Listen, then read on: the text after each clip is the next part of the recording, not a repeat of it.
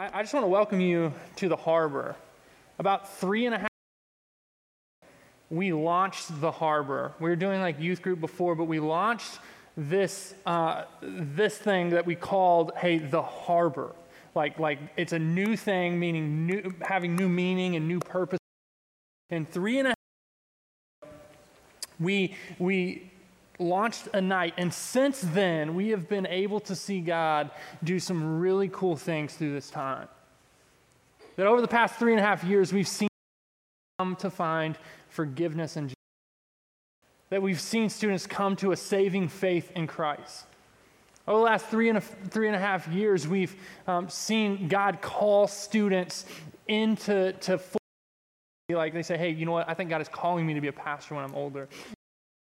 Three and a half years, we've been able um, to pray with students. We've been able to uh, mourn with students, but we've also been able to celebrate with students.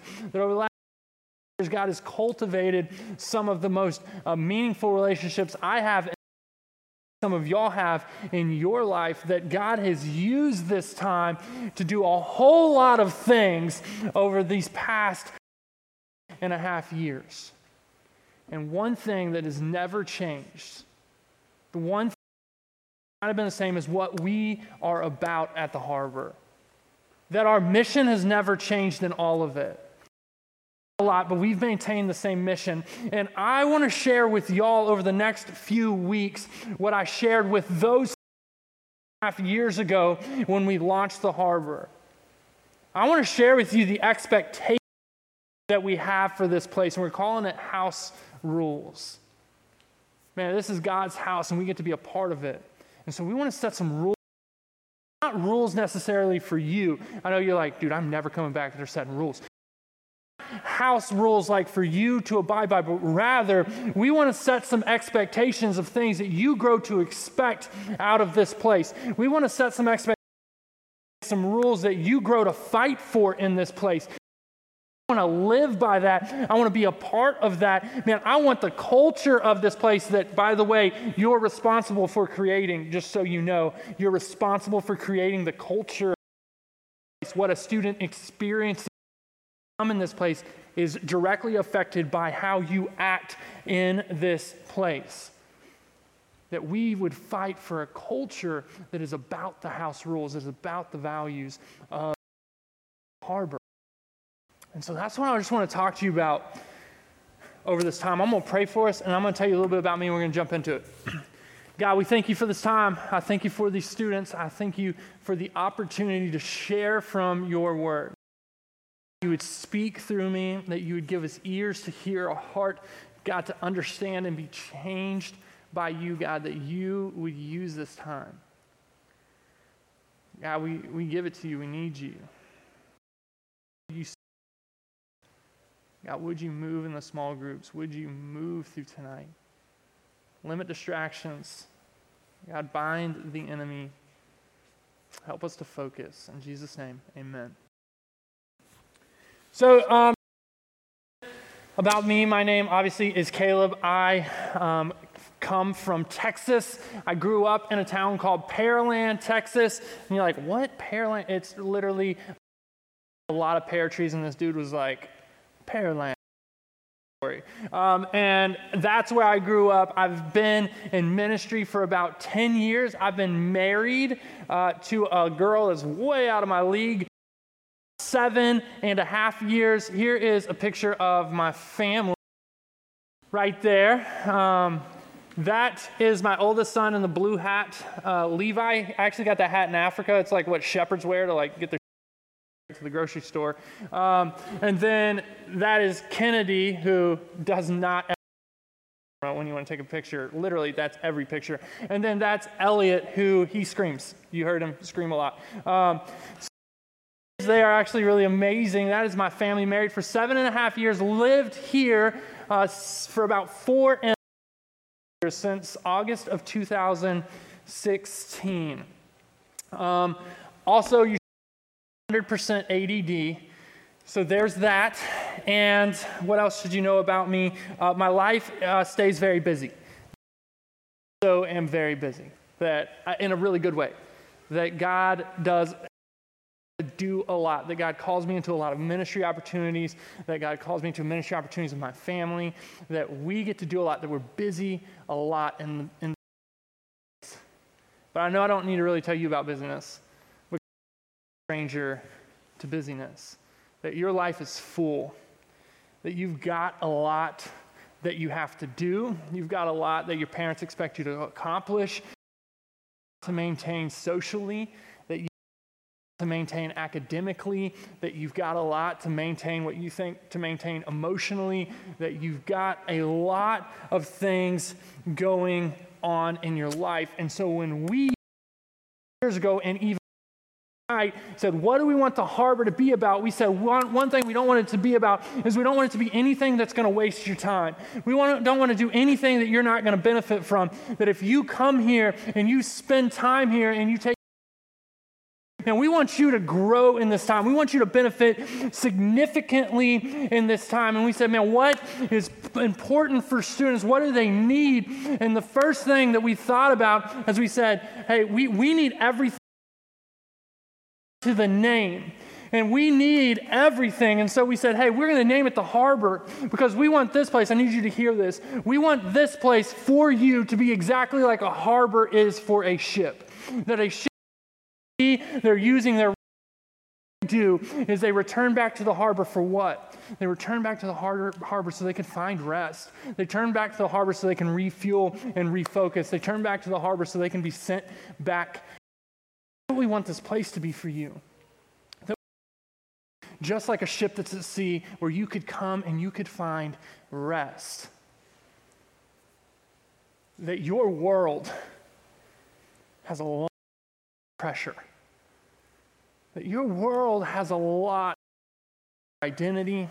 Your world has a lot to say about your purpose. Your world has a lot to say about what you should do and who you should be. We believe that you have got to find a place where you can rest. That it is in God's word. He says, Hey, I've designed you. Listen, I've designed you. This is going to go against all of what the world wants to tell you. You to rest. I've designed you to need to rest. Actually, when they do studies, people Sabbath day off in their week are more productive than those who say, I'm going to work all the time. I'm need rest. And we want this to be a place where, for just one hour, hour and a half, or, or just a little bit of time, on, you would come in and you would just taste a little bit of that rest that God said so badly. And so we desire that this place would be where you, every time you step in, would find and encounter Jesus. And you rest.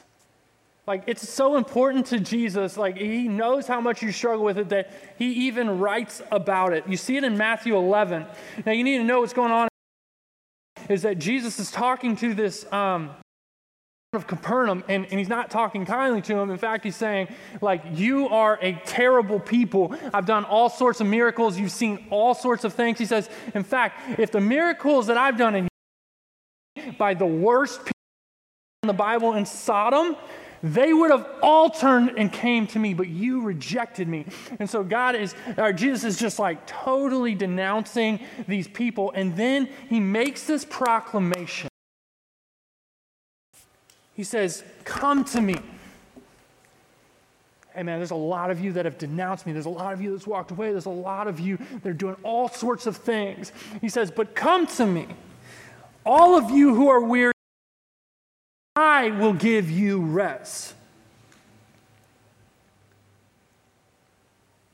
He says, Take up my yoke. Learn from me, because I am lowly and humble. You will rest for your souls. He says, Why? For my yoke is easy and my burden is light. He gives you three things. I'm just going to break three things down for you, and then I'm going to send you to a small group. He says, Take and learn. That's very to me. Come to me. Now, here's what you need to understand the world does not say that. The world says, do. You better do more to be more. Do more to be more. I, I challenge you, look at any part of your life. You are doing outside of your relationship with Jesus, and it's, it's saying this message hey, do more to be more. Do more, more. And Jesus says, just, just stand in my presence. Our culture says, earn. Our culture says, earn. You've got to work for it and you've got to earn it. There's something to say about a good work ethic. But that's not what Jesus says. Jesus says, just receive. Anybody be willing to receive? Would anybody be willing to say, hey, you know what? I recognize I don't have it all together and just come to me in me. There's nothing you have to do. There's nothing you have to be. You don't have to put on any mask. You don't have to be good enough. You actually just need to be real. You don't need to be fake. You don't need to fake it. I need you really to come to me in your sin and in your filth and in and in all the things you regret and in all your shame. He says, Man, just come to me. Just come to me and I would give you rest. The world says, No, no, no, that's not the way it works. You got to be good enough. And Jesus says, No. Just come to me. And the result is rest. Some of you have been Jesus or even maybe walking with Jesus in a way, but yet you are still struggling with this fact because it comes natural that you're like, no, I'm not good enough to stand in the presence of Jesus. And the fact is, and that's why there's he says, You're not good enough to stand in my presence, but yet I'm welcoming you into my presence so that you would find rest. Second, he take. He says, Take my yoke upon you. Here's a picture of a yoke. This is a picture of a, uh, a yoked cow. That poor cow. He just looks so sad. Um, so, what a yoke is, is put on your back and and, and um, it straps not you i guess but on a cow's back and it straps the cow to a cart. You load up the cart and then that cow pulls you and pulls the things. You go. And the world offers you a lot of yokes. That they offer you a lot of things that you can put on your back that is that holds a whole lot of things that promise but offer a whole lot less. Like for some of you, the yoke that you may be wearing now is education. That you're like, your academics, man, they are uh, badly priority, right? Like you are like, you would.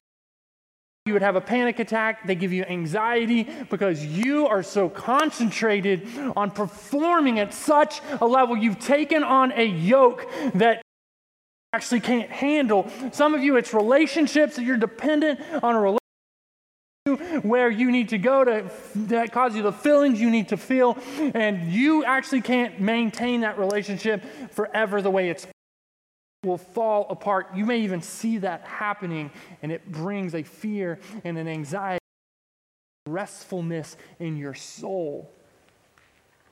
But Jesus says, Hey, I have a yoke for you to wear. The world's yokes just naturally you can go experience it yourself. You can be like, hey, whatever. Just go, go get yoked to something, and you're going to see it's heavy. But yet Jesus says, hey, you're going to be yoked to something. I'm offering you a yoke that you would be my wagon and let me lead you. Let me guide you. Let do the things I'm calling you to do, and we will do some really productive things together. That's the picture here. He's talking to the super rebellious, and he's like, Look what y'all are doing. Don't you know? My call, my requirements for your life, a lot easier. I want you as you are. You would find rest, and my yoke is light. He says, Learn from me. Because I am lowly and I'm humble in heart. I'm not going to hold my pride. I'm not going to be prideful. I'm not going to shame you. That's not what I'm about. I'm really about redemption. I'm here to. He says, and you'll find rest for your soul, for my yoke is easy and my burden is light. And then he says, and learn from me. Learn from me. He says, and humble in heart. And listen, you will find rest for your soul. See, here's the thing you and me have this in common right now, especially as teenagers. We really like sleep. We love sleep. You love sleep. You're like, if I could choose two things, it would be cake and sleep, right? Like, you love, sleep. we love sleep. You know what I love more than sleep? Is a deep being removed from. I love the thing that is causing me not to sleep to be removed so that I can sleep. Jesus isn't talking physical rest. He's talking soul rest, something where your soul is at peace, knowing that you stand yoked to Christ, that He is leading you in the good direction, that He is looking out for you, that He is easy and light. Love you. Let me direct you and change you. He says, Learn from me. You understand that coming says, Come to me, take my yoke. That's what we do in crisis. When you have a on in your life, you come to somebody and you take whatever advice you can. You come to a place and you take whatever you can. It's your crisis mode. I get it all the time. Y'all come to me in a crisis and you come and then you're like, give me what need now. And then I give you what I can. You take it, you go, come and take. It's what we do in a but the learning part, the learning part is what we do all the time. He's saying, hey, come to me in your crisis I with me.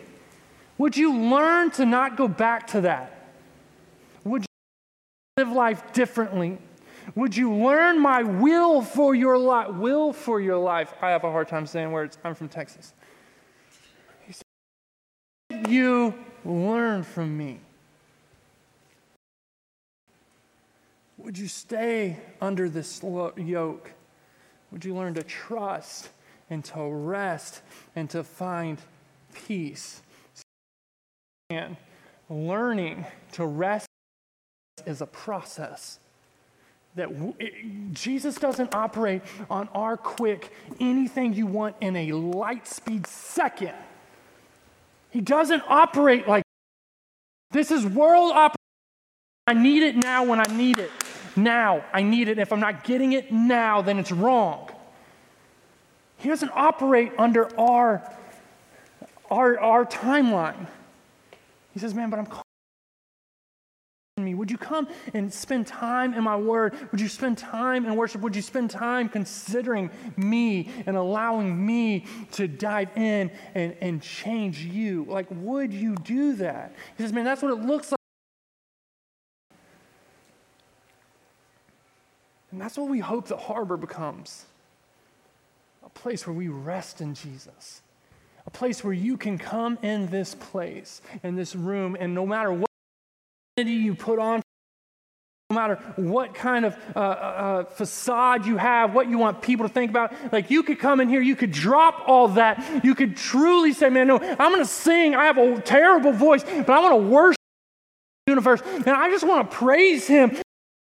Man, I could spend time on Instagram, but I want to listen to whoever's speaking because I want to know what God has to say for me. I, I want to participate in my small groups. I want to know, and I want to, I want to grow. Like this would be a place where we would just rest in God, rest in who He is, and in His will and in His power over our life. That we could walk out without picking up that identity that we hold out there, but just being satisfied. Jesus says we're enough that we could rest. But that's our hope for you, our hope for what you fight for. I'm, gonna, I'm just going to share one story. I'm going to pray. We're going to go. And it comes out of Mark chapter 4 as I was considering. In Mark chapter 4, Jesus is on a boat. He's asleep at the bottom of the boat. A huge storm comes. The disciples are up on top. They are losing their minds. And they're like, We are absolutely going to die. This is the worst thing that's ever happened to us. Freaking out.